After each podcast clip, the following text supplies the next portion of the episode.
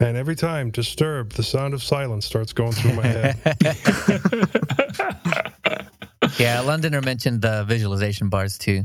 Man, we're on point today. Hey. Yeah. See? So maybe it's not a latency issue, it's something else. And that makes me wonder if it has something to do with the, the Mint upgrade. All I know is you seem clear on my end, so Yeah, see there. Take that, Joe. I'm just kidding. Uh, we must just live too close to each other or something.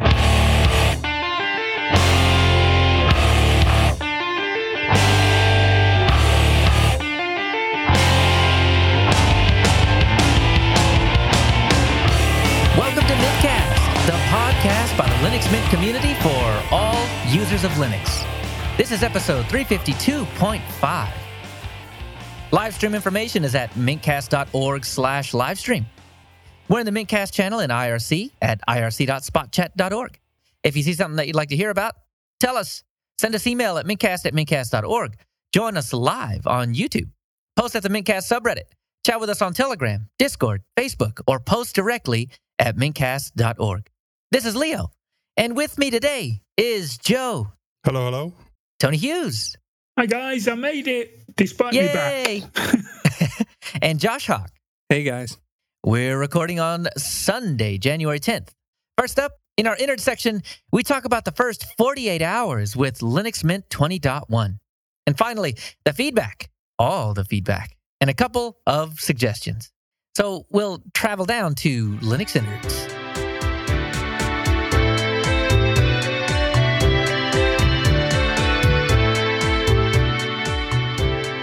Know why I'm on top of these things all the time. Uh, it turns out most of the time I'm the least interesting guy in the in the conversation. But okay, fine, fine, fine, fine. Uh, I did do this whole thing, by the way, is about Linux Mint and upgrading to 20.1. I know I'm on Cinnamon, uh, but I know we kind of have a mix going on.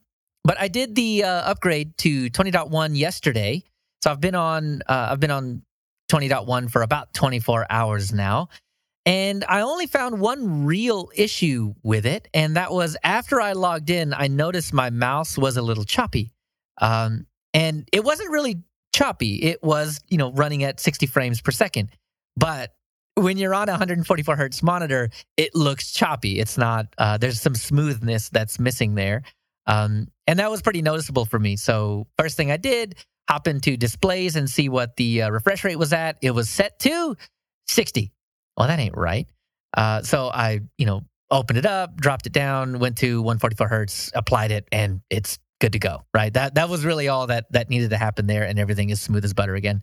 Um, but I'm running into another issue, and I don't know if I can blame this on Linux Mint 20.1 or not. OBS is not transferring at its normal 6400 kilobits per second.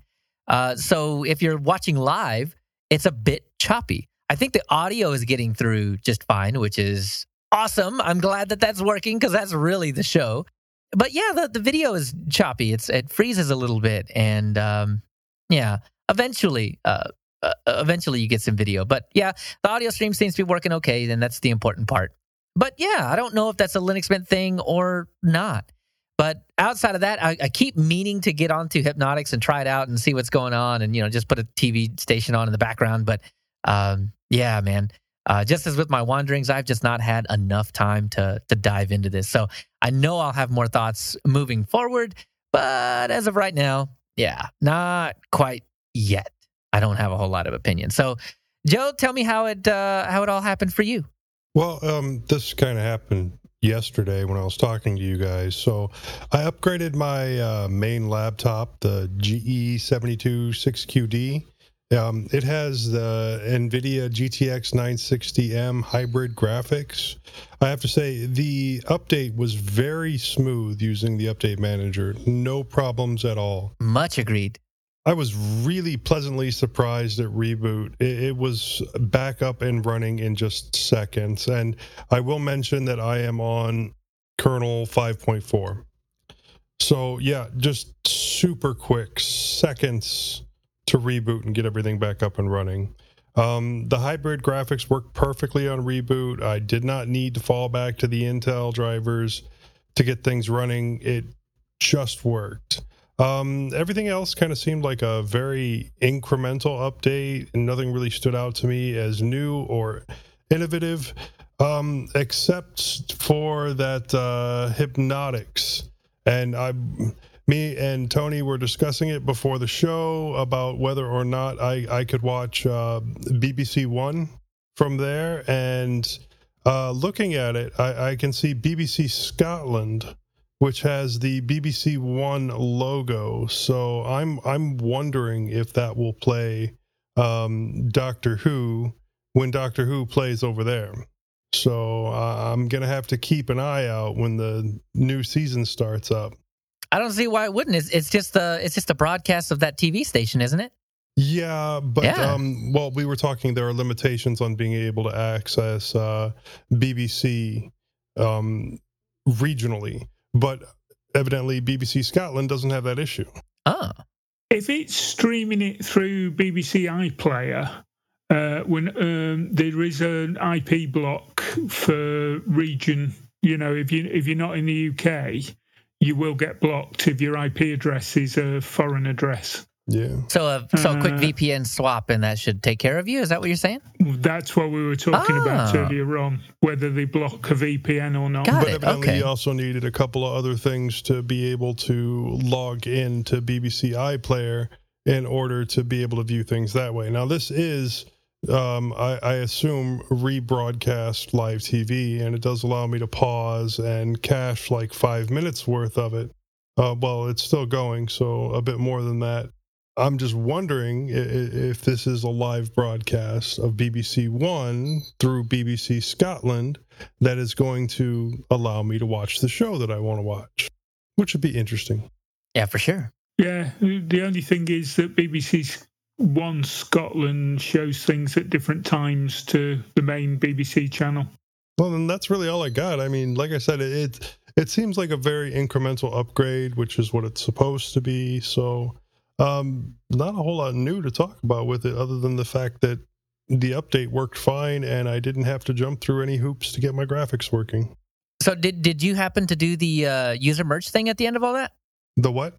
The user merge. So as- I mentioned before, it's the it's the symlinking of some of those directories. So if you look in the how to upgrade Linux Mint whatever uh, at the bottom, it's apt install user merge. Did you do that portion? No, I didn't. Ah, so um, yeah, I didn't have any issues with that. Uh, I didn't have any issues with the upgrade at all. Uh, it was very very easy. And then the user merge thing, uh, I did that after the initial reboot. Rebooted again, and yeah, still everything is good to go. I don't I don't see any issues what, with it. What exactly does that impact? I mean, as far as um, you know, running software, you know, stuff in the background, nothing. All it really does is it moves everything from bin into user bin, and then Symlinks bin to user bin. That's really all it does. Um, but this is so that uh, it, it's mostly a Linux thing, but they just want to consolidate everything into one directory instead of having stuff sprayed across, you know, three, four, five Hmm. different directories. Okay, I'll have to do that then. Might as well. Uh, like I said, Ubuntu does it. Uh, as I mentioned in the news, Ubuntu does it, uh, and uh, I think Linux Mint is catching up now. And this is them requesting you to catch up. Okay, I suppose it's me now, isn't I it? suppose. so I upgraded my uh, Dell E7440 laptop, which uh, is the main portable machine I use. Uh, it's got 128 gig SSD and 16 gig of RAM. It's not running any uh, fancy graphics, just runs an Intel chipset for graphics, and it's been on Mint 20 since uh, it was released last year. So uh, when I did the upgrade uh, after the uh, pre-show chat last night about nine o'clock, I, log- uh, I went into the update manager, and it took forever to download the uh, software. Uh, so his, the world and his wife must have been uh, using the same uh, mirror that I was using because yeah. my internet normally it should have gone in about two minutes and started the install, but it took about 15 minutes for all the software to download. But once it was downloaded, the install and reboot went dead smooth, no problem. Uh, I haven't uh, done that user merge at all, but it doesn't seem to be creating any issues at the moment. But I'll go back and have a look at that. yeah. But I did have a uh, play with Hypnotix, and uh, hunted round about 60, 60 TV channels to see whether I could find anything worth watching, but they all seem to be uh, foreign language stuff or news channels. There's one or two gaming games channel uh, channels, you know, where they they have uh, game shows and things like that, and a couple of old movie channels, but most of it is uh, just rehash of uh, local news news stations and stuff like that. A lot of kids channels. Yeah, quite a few kids' channels and stuff. But it'd be interesting to know if other people in other regions uh, can access uh, some of the channels depending on where they're coming from.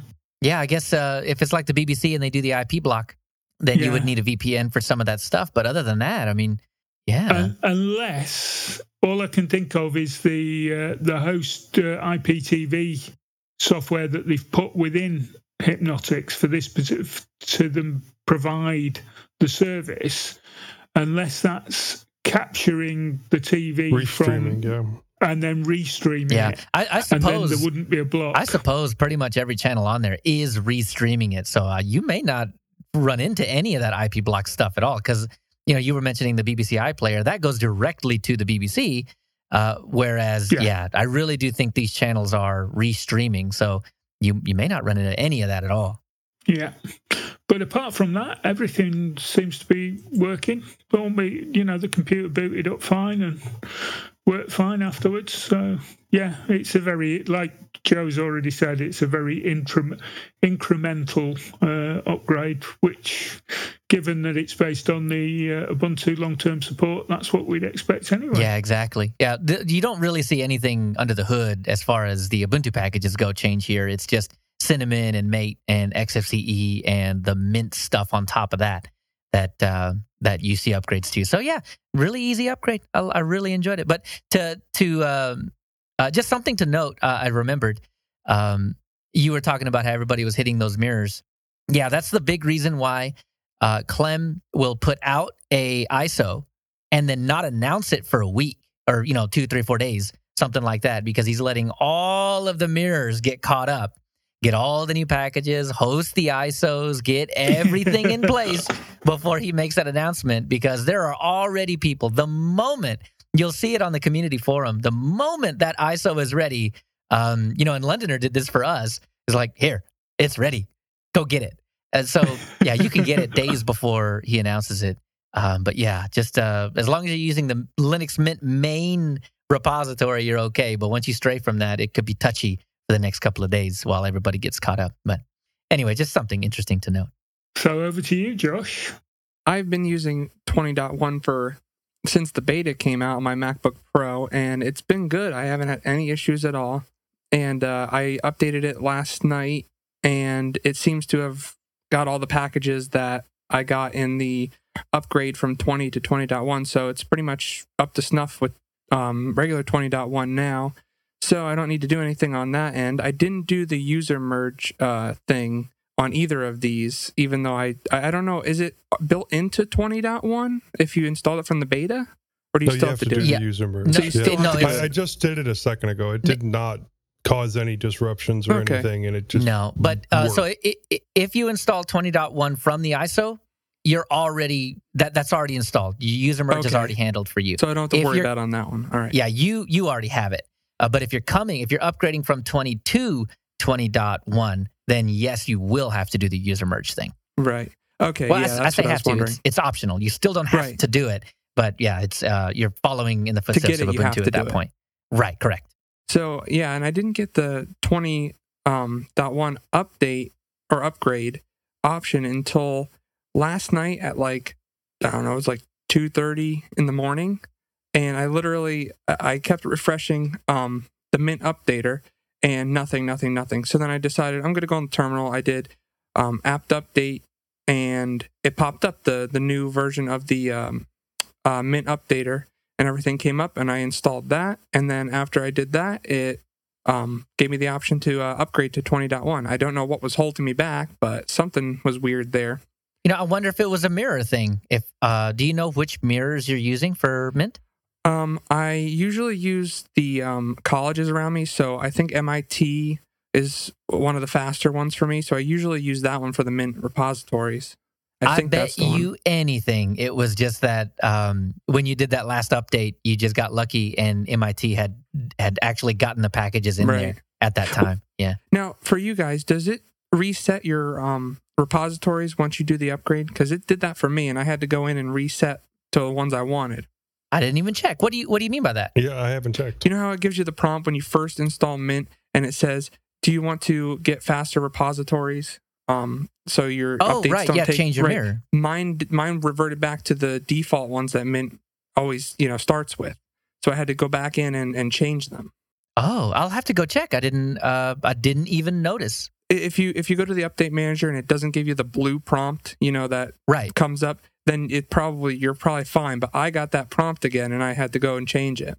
Interesting. No, I, I, I don't know, but I didn't um, immediately head back into the update manager. So I'll check after this, and then we'll uh, we'll add this to the next show. Just kind of have an ongoing. Uh, how's twenty point one working for you? But other than that, it was smooth. The install was just smooth. There's nothing else to say about it.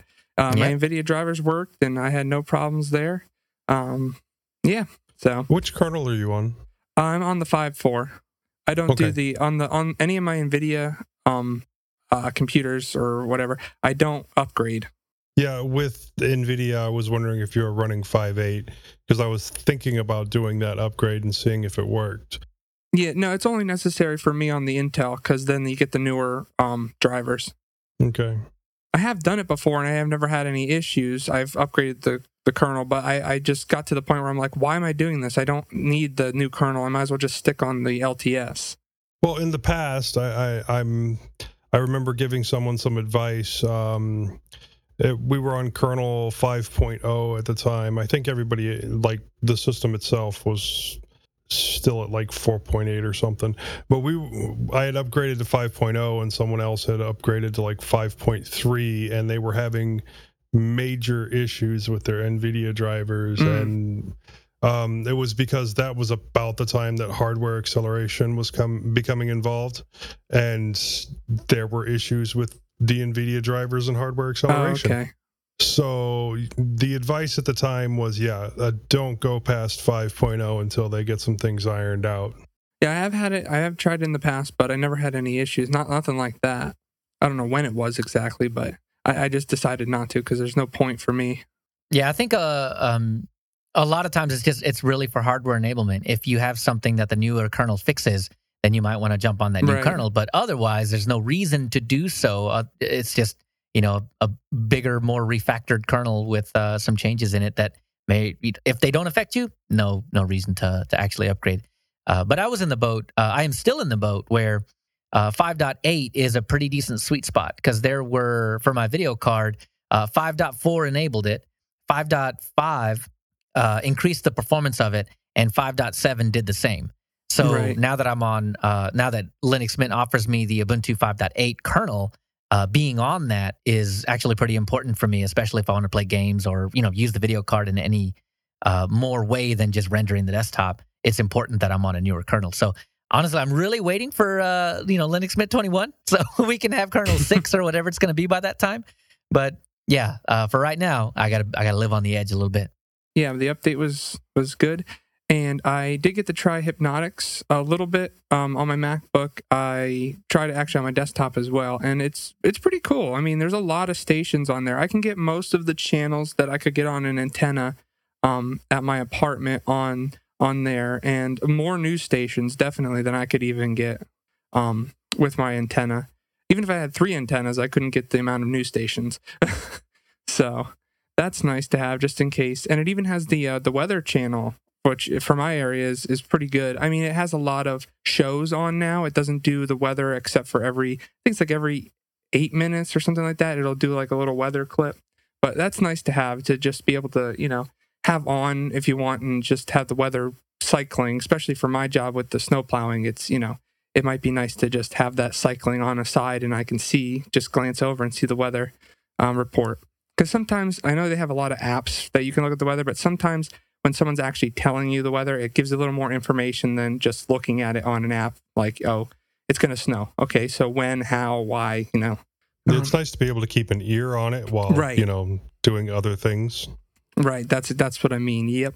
Yeah, I didn't try any of the foreign channels. I didn't look into that because I didn't really know. I, I don't really know what to look for, so I didn't look.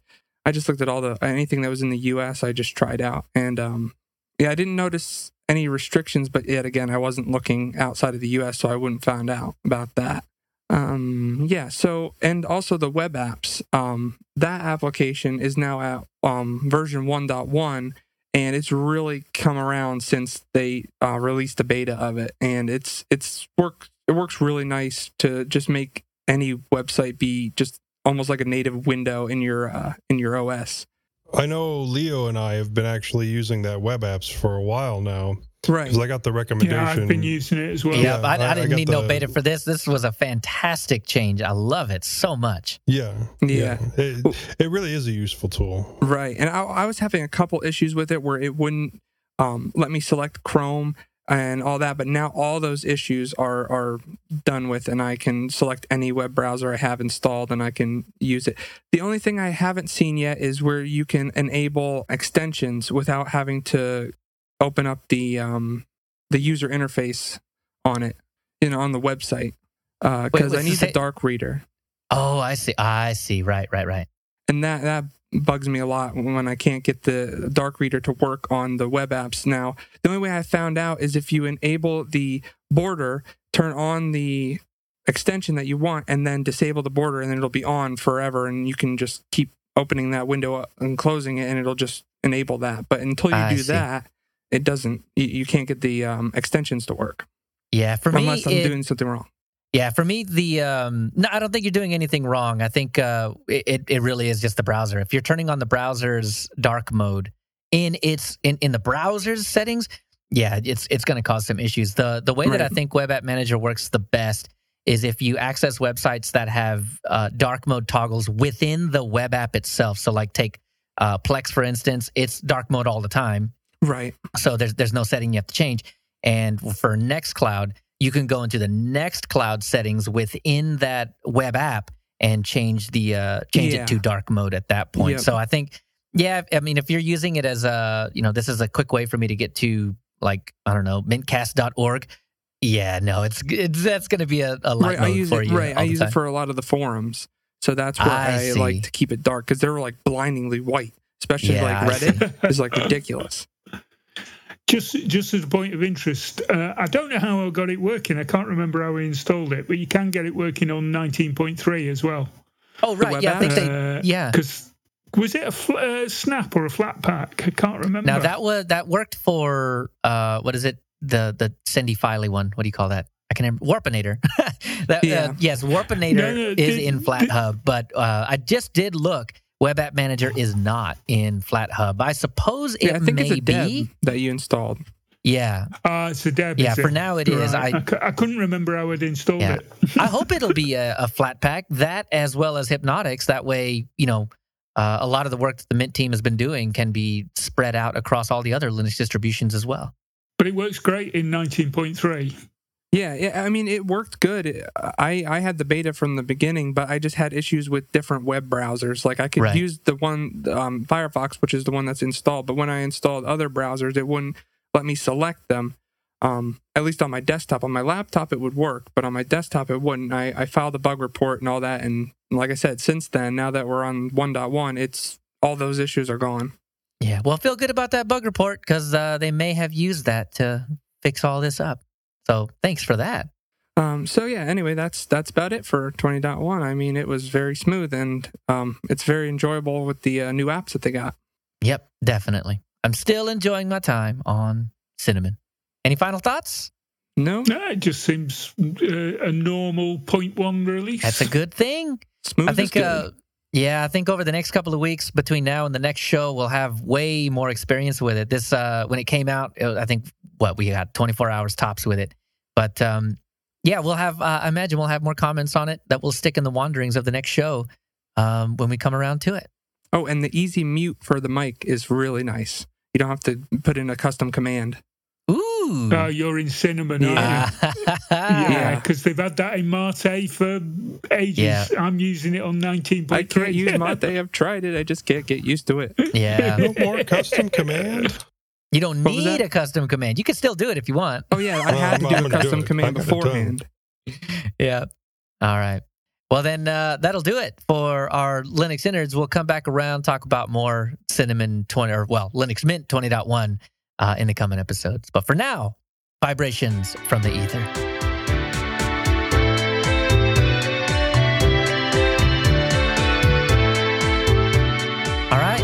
I'm going to hand these out like candy, like I'm uh, throwing candy off a parade float. on, I'll take this first one. right. Take, uh, take care Go of Glenn. on. Yeah. So, first one's from uh, Glenn Thompson.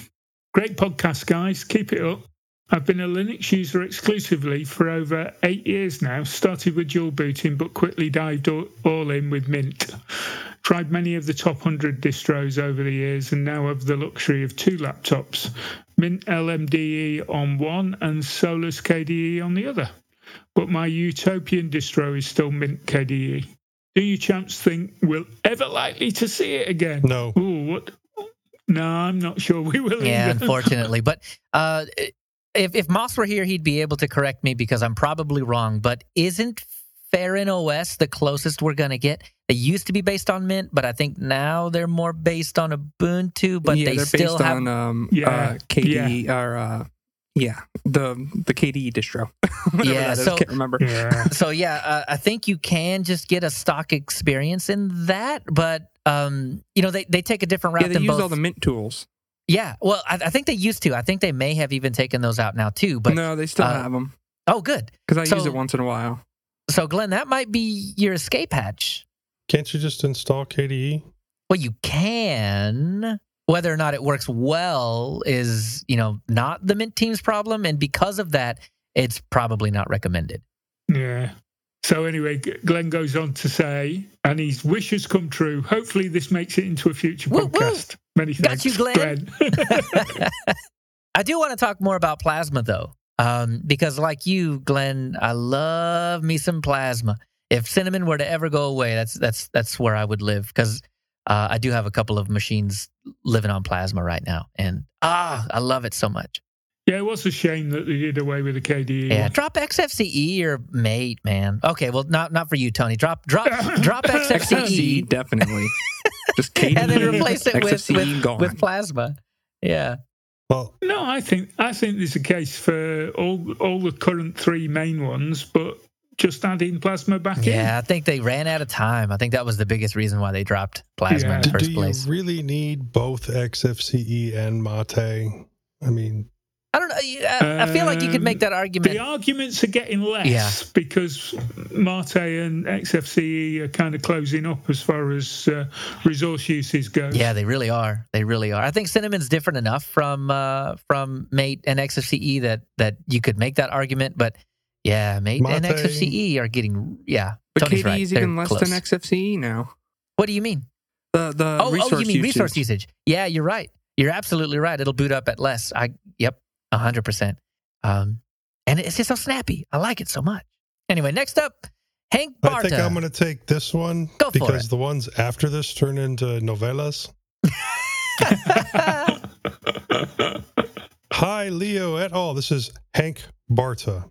Uh, had I not been such a la- lazy bastage, I would have provided these in my first email. I did touch this last week. My Pi 4 server running Ubuntu 64 bit refused to boot following a power outage. Running FSCK on the file systems did not resolve this, so I installed the latest RPi OS, knowing it was less likely to need excessive maintenance. One of the first things I did was to reinstall mkdocs and get this set up. My setup consists of two files, a systemd service file and a bash script. The service file includes the commands needed to install and start this up.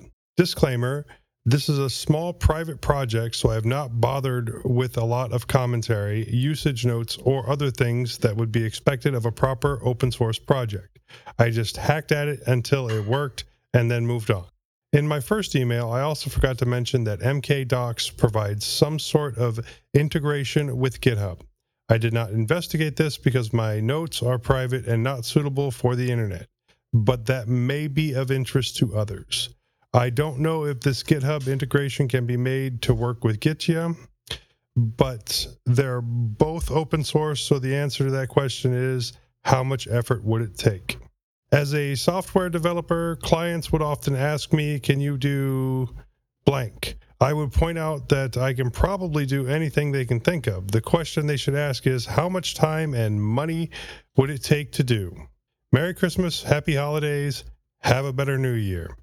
Okay, here um, I'm going to say um, you're extremely lucky with your Pi 4 uh, being able to put a different operating system on it.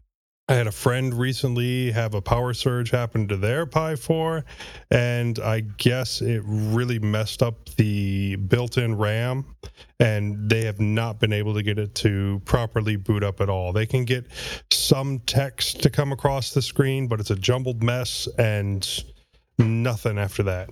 But it does sound like a cool project, and yeah, if you can post it somewhere, even if it's not, you know, public ready yet, that's uh, uh, what you've just said gives you a good reason to put a surge protector on your uh, all your IT equipment, not just Pi. Yep, yep, yep. Always a good idea. I think the, the twelve bucks you spend on a on a cheap surge protector may save you a hundred bucks the, down the road. Could save you a lot more yeah. as well. If you're in a household that has uh, shoddy power, like it, it power drops, uh, power spikes, anything like that, a UPS will fix most of those issues. True. And he does mention that uh, MkDocs provides integration with GitHub, um, and not sure if it would work with Gitea. You know, my thought is that it will work with Gitea just fine because I think both of those on the front end are just Git, and you know, as long as it's just regular Git um, commands and and just yeah, if it's just regular Git commands, I don't see any reason why it wouldn't work it right now with Gitea out of the box. So yeah, that's that's something really cool that I want to look into because uh, yeah, like as I mentioned, uh, I'll be setting up Gitea with that Docker Compose script. Yeah, and I, I really like that answer down at the bottom. Can you do this? Yes, yes, I can. How much time and money are you willing to dedicate to it? Mm-hmm. Yeah, that, that's the biggest thing. I mean, uh, when someone asks, uh, you know, can you do this? It's like, yeah, uh, two hundred dollars an hour. Uh, just let me know how, how long you want me to work on it.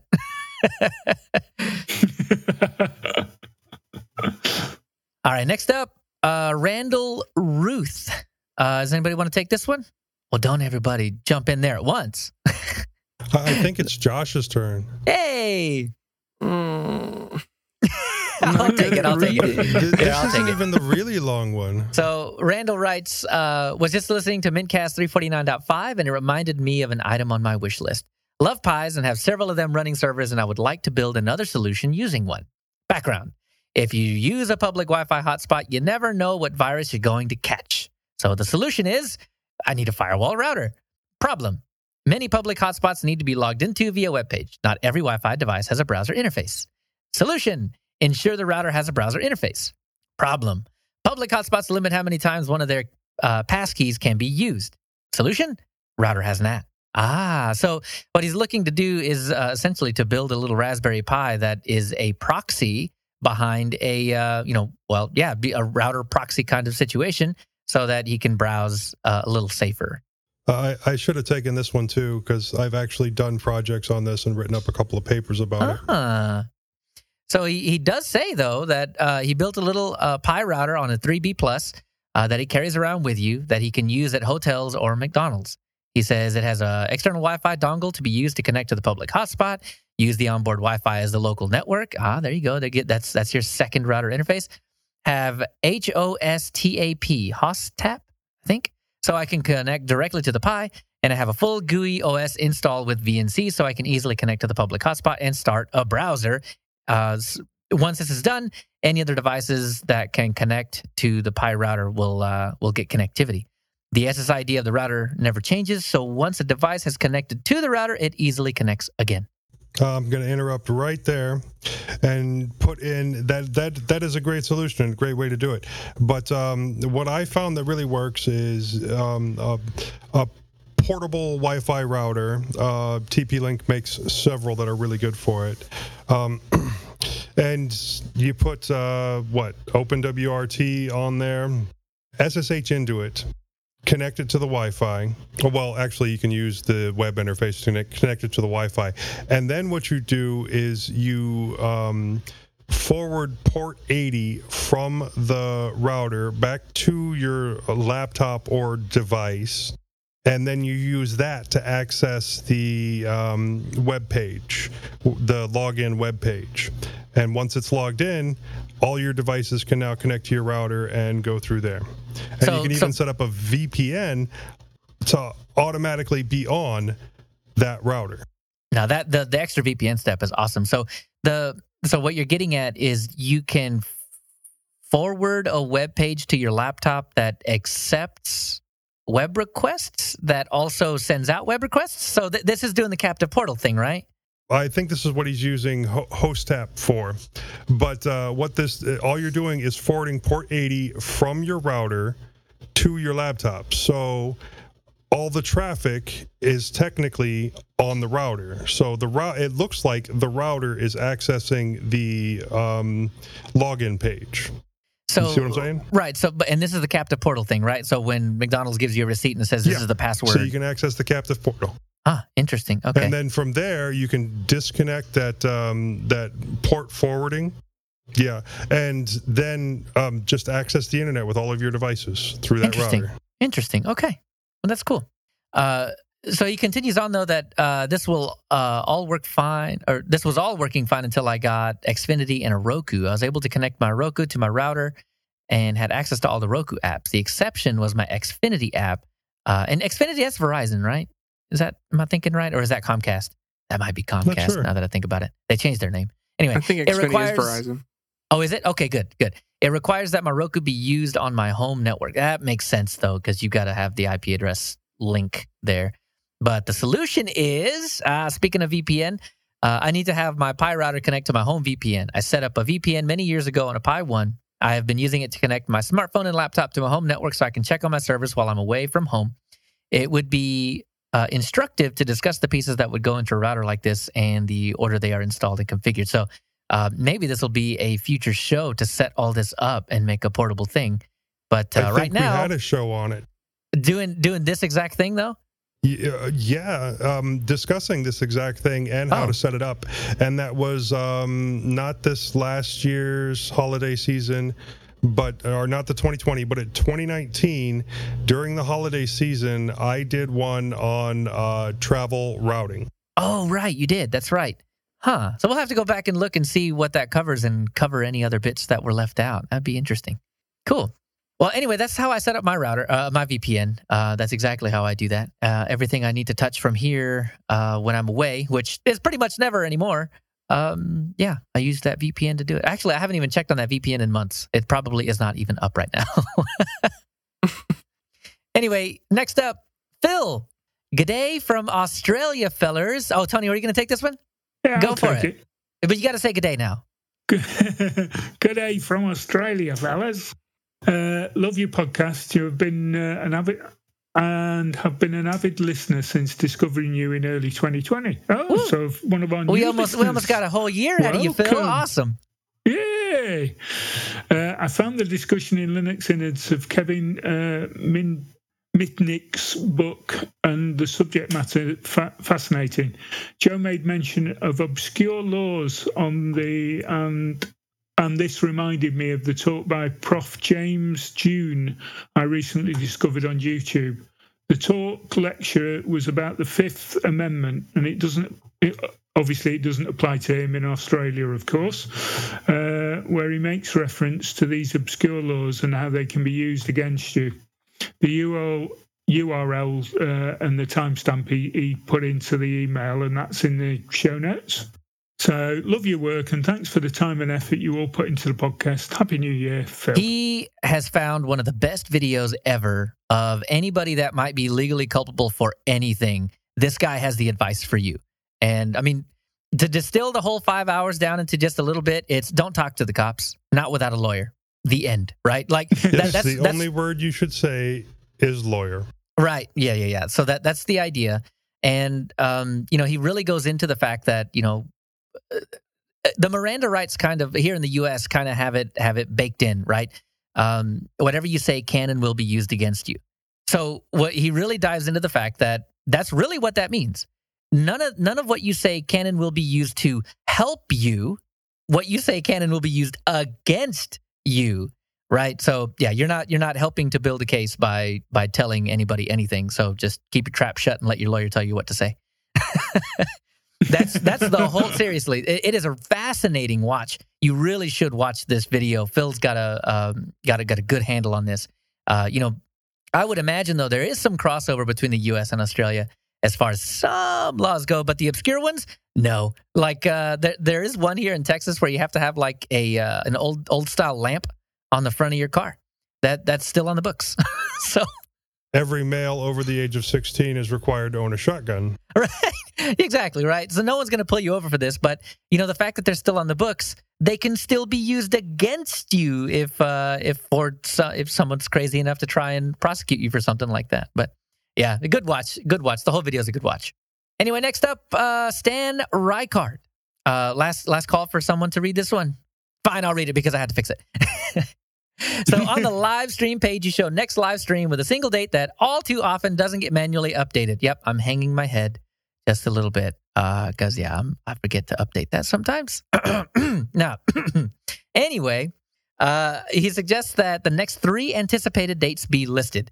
Plus, it allows you to accurately show when you plan to skip a session. I do that on the four website homepages that I maintain for our volunteer groups. My reasoning is that when an expired date appears, visitors have to figure out when they're in their head when the next live stream will occur. Then they would have to plan on their return. Plus, if it's a long time until the next session, they may think that there may not be a next session. Returning visitors uh, won't stick around if you don't start precisely on time. You often only get one chance for them to, and someone deleted the show notes. Wait, wait, wait. There we go. Return. Sweet. So, um, that is, yeah, yeah, yeah. So I, I did fix it uh, for this particular episode. I did it right about the time that we got that email, which is about a week ago. Um, and yeah, it's it's more of a discipline thing. I, I just don't have a set time to go in there and actually do that. Though I have found a few different times to do that. Um, honestly, would would it? If I could just have a calendar, an image of a calendar that just has all the dates highlighted, because we don't skip. Like we don't skip. We have since we took over in 2018 October. Uh, we did not skip a single episode, like zero episodes. Um, right? I, I don't. There, we have not skipped a, a single every other Sunday since uh, since we started. Messing with Josh down there, but um, so yeah, I think it's more of a discipline thing. I just need to find me a time to actually sit down and and and change that.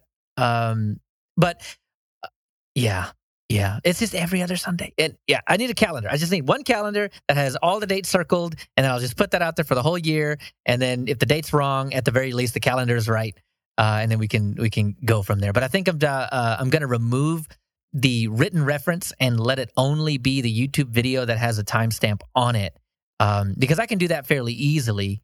So yeah, but it all requires again discipline to sit down and do it. So thank you, Stan, for the uh, uh, for the heads up. I did go fix it and the advice on how to move forward. So um, yeah, I will. I will do something.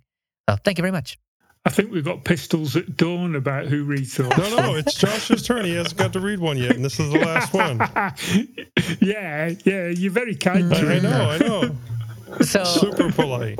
this is uh, this is a response. Uh, Brad Exal- uh, Brad Alexander has written a response to Eric about his issue He's regarding yeah regarding the he wants to do uh, remote backups but have them encrypted and he didn't want to do full disk encryption because when you boot up that machine it requires the key to actually finish booting the system and you can't do that remotely well that's where brad comes in and so there were a couple of the things that we suggested basically encrypting it before you put it over there so that you don't have to do full disk encryption but brad's got the answer to the initial query which was well, how do you do full disk encryption and boot remotely?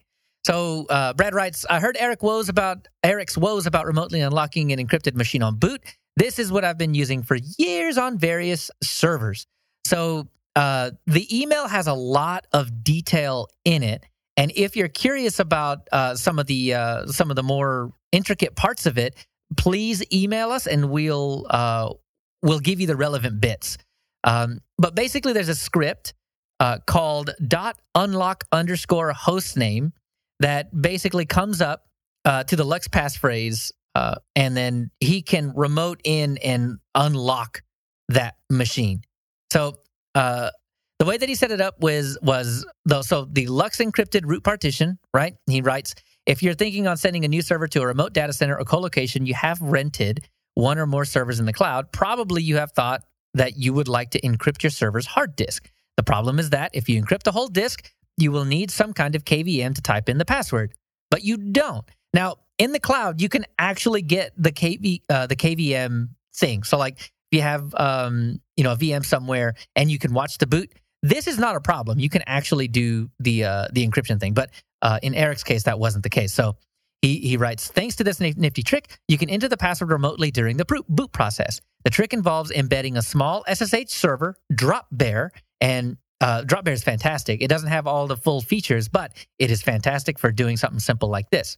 And then and this is this is an awesome setup. I'm Yep. just going to say that. in the initramfs that allows you to enter the password remotely from the root partition at boot time. So you can remote in and give the password uh, to the root partition that's uh, that the LUKS partition is asking for at boot time. So it's it's it's a fantastic way to to handle this solution. Um, for those that are lucky enough to use Debian, he's got everything that you need to do to to make that actually work. So and for those that are not lucky enough to use Debian, and, and by the way, this is what I what I'm uh, offering to send anybody that is curious about this. it's just going to be really difficult to describe what this actually looks like in uh, in a radio or at a podcast. So anyway, so for those not on Debian uh, but want more details on the procedure, uh, I'm pasting here the archive. So there is a cryptsetup readme.remote file that you can go take a look at uh, that you'll find useful. So anyway, so for the for the remote unlocking to work, he goes into more detail about how to set up uh, the key in the initramfs configuration and point to uh, how to deal with it on Dropbear, and then on the other end of that, how to extract the uh, the key when you are trying to log in and and pass the password to it. But I mean, this is just a fantastic write up on how to fix Eric's exact problem. The way that he was describing that he wanted this backup solution to work, yeah, Brad's got the answer to it. So while you could still do the uh, encrypt before you send, this is the way to do it exactly the way that Eric was thinking on how to handle it. So anyway, uh, thanks so much, Brad, for writing into this. And like I said, anybody that wants any more information on this or the uh, the commands that go along with this, please let me know. I'm happy to send that uh, along to you. But yeah, reading it, yeah, there, there's no way I could go with SSH O. Uh, user known host files equals and then the uh, the location of the known host initramfs file, you know, and it just goes on and on and on and on. And that's just one command. So yeah, if you want to see that, let us know. Uh, it's a fantastic write up. And Brad, if you don't have this written out somewhere on the web or whatever, um, please do so. I would love to just link to this um, from mintcast.org uh, and you know everywhere else really because this is a really fantastic fix. But if we'd have read all that out, it'd have probably doubled the length of the show. yep, absolutely. But it's a great solution, so I'm I'm I'm happy to advertise for it. Well, we are running a little short today. Uh, we're, we're right on time if we can wrap this up in about ten minutes. yeah. All right. That's only because we started like 20 minutes late. It's true. Cough, it's, cough, but, Leo. but, it's um, all your fault. eh, yeah, I'll, I'll take it. But but really, um, yeah, I think this is this is the ideal length for the show. It's two hours. So anyway, but that'll do it for, for our feedback. Actually, you know what? Send us in feedback if two hours is right about the length of the the show. So you get one hour halves, one hour three fifty two, and one hour three fifty two point five. Um, so let us know what you think. All right. Well, that'll do it for vibrations from the ether.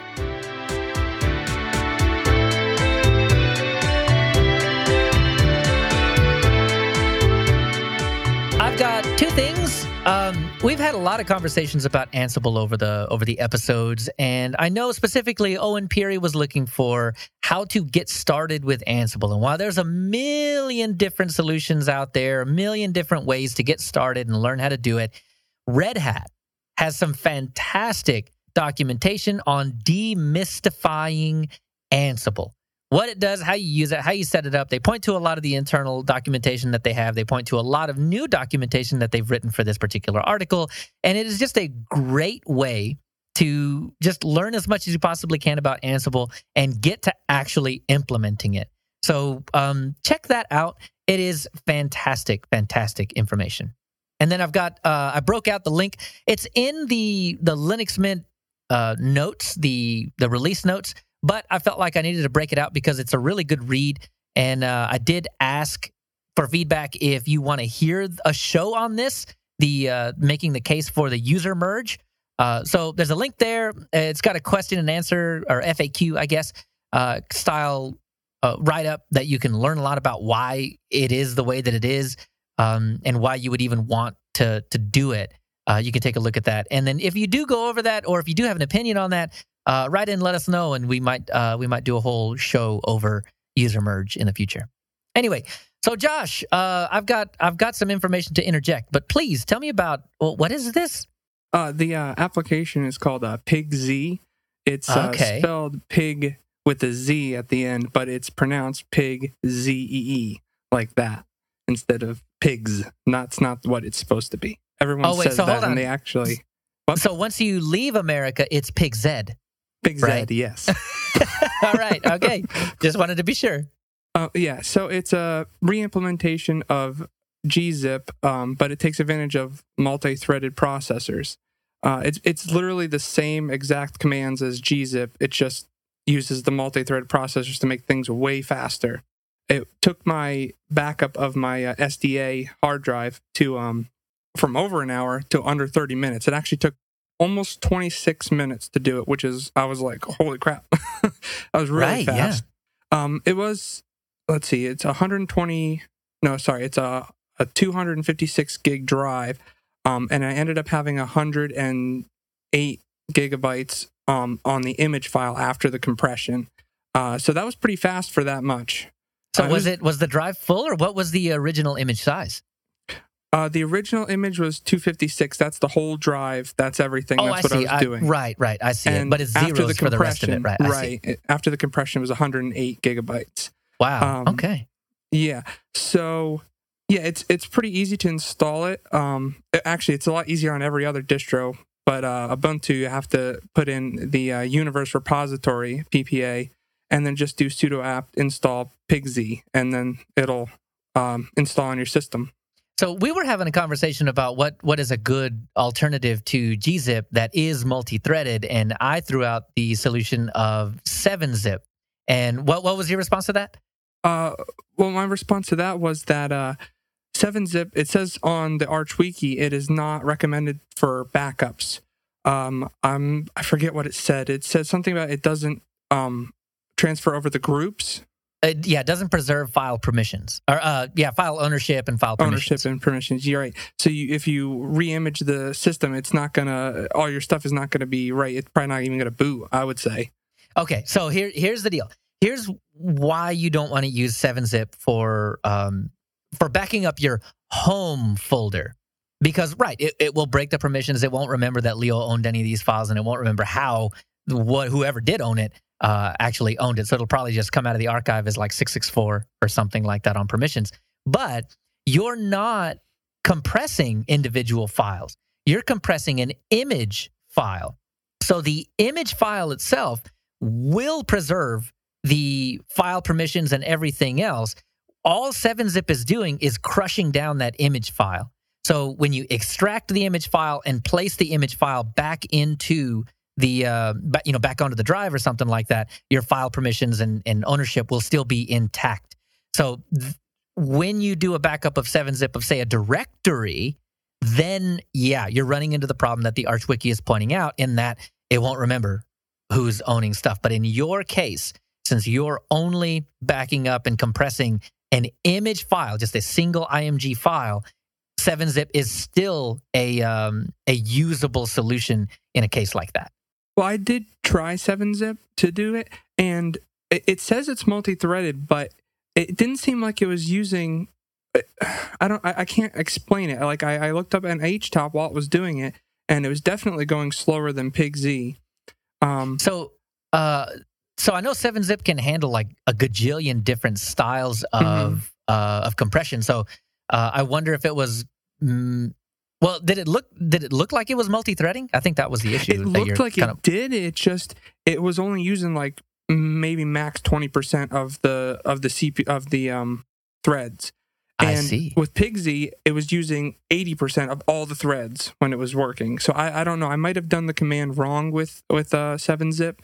Well, but um, it, it seemed to me that there were about a good three or four options that you had to have in the command Right. to really get it to run exactly the way that you want. So I think right. you know what? Um, how about let me let me put this to you.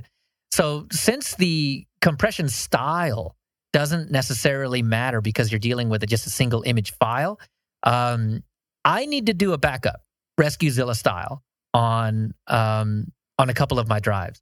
So I wonder if we can both do the same thing. You've already got the image file. I'll make some image files, and then what if we over the next couple of weeks try and just uh, benchmark gzip and uh, 7zip, if not, and another one or two if we can find them uh, that are multi-threaded, and just kind of come back with uh, with what our experience was.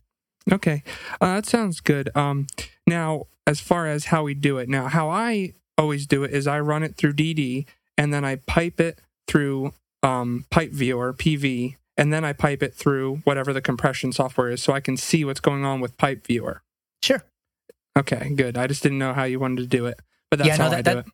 That seems like it works uh, okay. What? uh, Um, let me ask you this: Send me the command that you're using. That way, we can be as close together right. um, doing these benchmarks as we can, and then yeah, we can have a more consistent response back to this. Uh, sounds good to me. Cool. All right. Sweet. The other one I have here is uh, Midnight Commander. Now, I love this application. It, I actually use it more than I use um, Nemo File Manager on Cinnamon. Uh, basically, it's an ncurses based file manager for the terminal, and it's fully mouse aware. So even if you need to SSH into a server and you run this command, you can actually use your mouse on it if you want to on the um, terminal. Um, and yeah, it's it's really nice because you can actually change the permissions of files and um, ownership of files right in the uh, uh, command window in the um, file. I think it's under File um, on the top of the command line, and uh, yeah, it, it's super nice to be able to manage your file system for um, for servers and stuff. And uh, to install it on Linux Mint, it's really easy. It's just sudo apt install MC, which MC stands for Midnight Commander. Very cool. I I I usually just use Nemo or something like that. Do you use this in um like?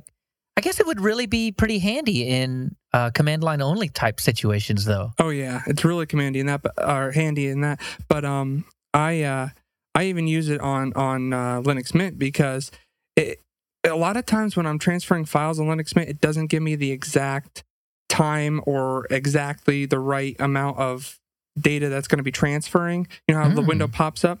And on this one, it actually tells you, like, let's say you're doing a directory um, copy. It'll tell you each file inside the directory, how long that's taking. And then each one, it'll show you as it's transferring. And it'll show you the main progress of the whole directory. Cool. So because it's ncurses, I assume. Do you have mouse support in there? Yes, yep, you have full mouse support. So you can click Ah. on anything in there. And it's got, um, I forget, they called it something specific, but it's got a dual um, interface where your one directory is on the left and the other directory is on the right. And you can just Yeah. copy, uh, literally drag and drop the stuff over to the Yep. directory. This is. Um, so I use a, a, a software on Windows because I've I've dropped all of my Samba shares and uh, I haven't done the WSL2 thing to where I can do SF uh, SFTP uh, directly yet. So in the interim, I'm using WinSCP, and uh, that's that's basically just a GUI version of Midnight Commander. You get yeah, you get that double pane kind of situation where you can drag and drop between the two machines or uh, you know two local directories if you want. And so I mean, I already kind of use Midnight Commander, and in, in a way, I guess, and it, it probably would behoove me to try it out in Linux. Well, yeah, thanks for this. It, it already made an impact. I appreciate that. I'm going to try it out. cool. Uh, now on to uh, Joe. What do you got? I uh, added a quick 15 minute long YouTube video. Uh, this guy built a handheld gaming PC from uh, a newer laptop with an i7 processor. Um, it's an elegant solution. It looks it looks pretty good, but um, it's also a simple solution. I mean, he didn't use a 3D printer. He he used tools that most of us have lying around. He did use a soldering iron at a couple of points, but um, it, it's really something that I think anybody sh- could do. And it, yeah, he's running Windows on it, but um, you could easily install Linux on there and still be doing the same thing. Definitely something that you should check out because, like I said, it's simple enough that I think anybody could do it and definitely something that I would like to try in the future, even though I probably won't get to.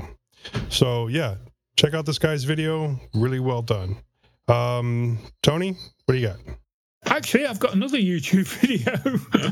uh, I, I, noticed this popped up in my feed. I follow explaining computers uh, on YouTube, and uh, the latest video they've got out is Linux for an old laptop, and it talks about uh, putting Linux on the Eee PC 901. So it's really old.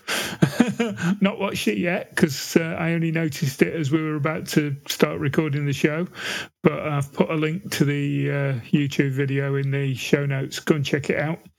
Uh, it looks quite interesting. I'll be checking it out. Uh, I literally just watched this this, mo- this morning. it came up in my feed too, and I was watching it as I was driving. Well, not watching it, but listening to it. yep. I used to sell those old Eee PCs, so I think I might give it a go too.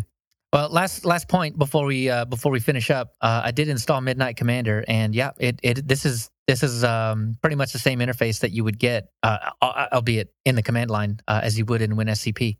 So um, yeah, I like this. This this yeah, might really be, nice. Yeah, this is a, I could use this in WSL on Windows too. Yeah. Yep. Huh. Huh. Okay. Yep. Okay. Thank you for this.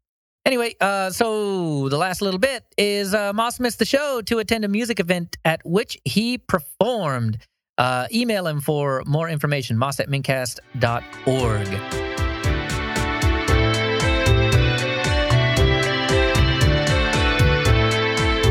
Uh, our next show will be Sunday, January 24th at 2 p.m. Central U.S. time. Get the show time converted to your time zone at the link in the show notes or at the website.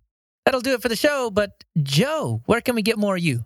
Well, you can catch me on a couple of my other podcasts. I'm on the Linux Link Tech Show, which you can find at www.tllts.org. Uh, you can catch me on the Linux Lugcast, www.linuxlugcast.com. You can find me on MeWe, or you can email me directly, jb at mintcast.org. And Bo's not here this go around, but you can get him at ecnradio.com, undercastnetwork.com, or find him on YouTube at the Undercast Collective. Moss as well, but you can get him at It's Moss, MeWe, blogs on Peaceful Hippo, LinuxQuestions.org, music on Bandcamp, various YouTube channels, moss at mintcast.org, uh, at Zyvala at hostux.social on Mastodon. Ooh, that's a mouthful. Uh, Distro Hoppers Digest at me, gmail.com. Sponsors, and he's got three sponsors. Yay. They're climbing up. Very nice. And Tony. I'm uh, on HPR. I'm host ID 338. I've got my occasional blog, tony-hughes.blogspot.com. I'm on Twitter, TonyH1212. Uh, you can get me at th at mintcast.org and distrohoppersdigest at gmail.com. Nice. The other Tony, Watts, you can get him at tw at mintcast.org or find him. Search him up. Echoes of Savages. Josh, what about you? You can find me, uh, email me at joshontech at protonmail.com or at joshontech on Twitter and most other social sites.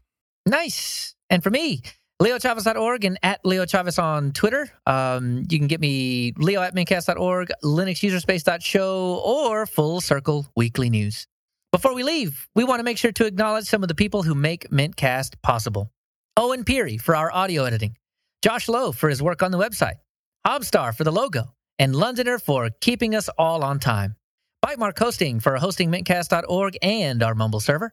Archive.org for hosting our audio files. HPR for our backup Mumble room. And of course, Linux Mint development team for the 20.1 version that we loved talking about this past fortnight.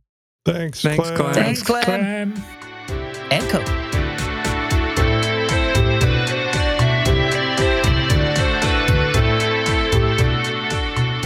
This has been another episode of the Mintcast podcast. The show notes for this episode are at mintcast.org. You can send us email at mintcast at mintcast.org. You can find more information about Linux Mint at www.linuxmint.com. You can follow both Mintcast and Linux Mint on Twitter at Mintcast and at Linux underscore Mint. Thanks to Mark Blasco at podcastthemes.com for our theme music, and thanks for listening to this episode of the Mintcast.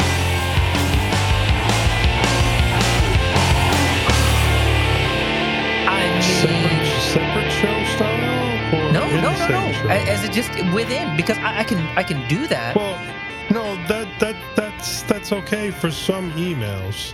But we get a lot of emails that are extremely technical and or long or both. And uh, like the one Brad just sent, and I don't think that would read out very well considering all the symbols in there. Well, you know what what we could do in a case like that is um, you know, just give the robot a replacement of that code and just say, you know, there's code here, but moving on, you know. That way you can kind of skip that stuff, but you still get all sounds the like all the be things. Quite a bit of setup there It might be. It, for each time.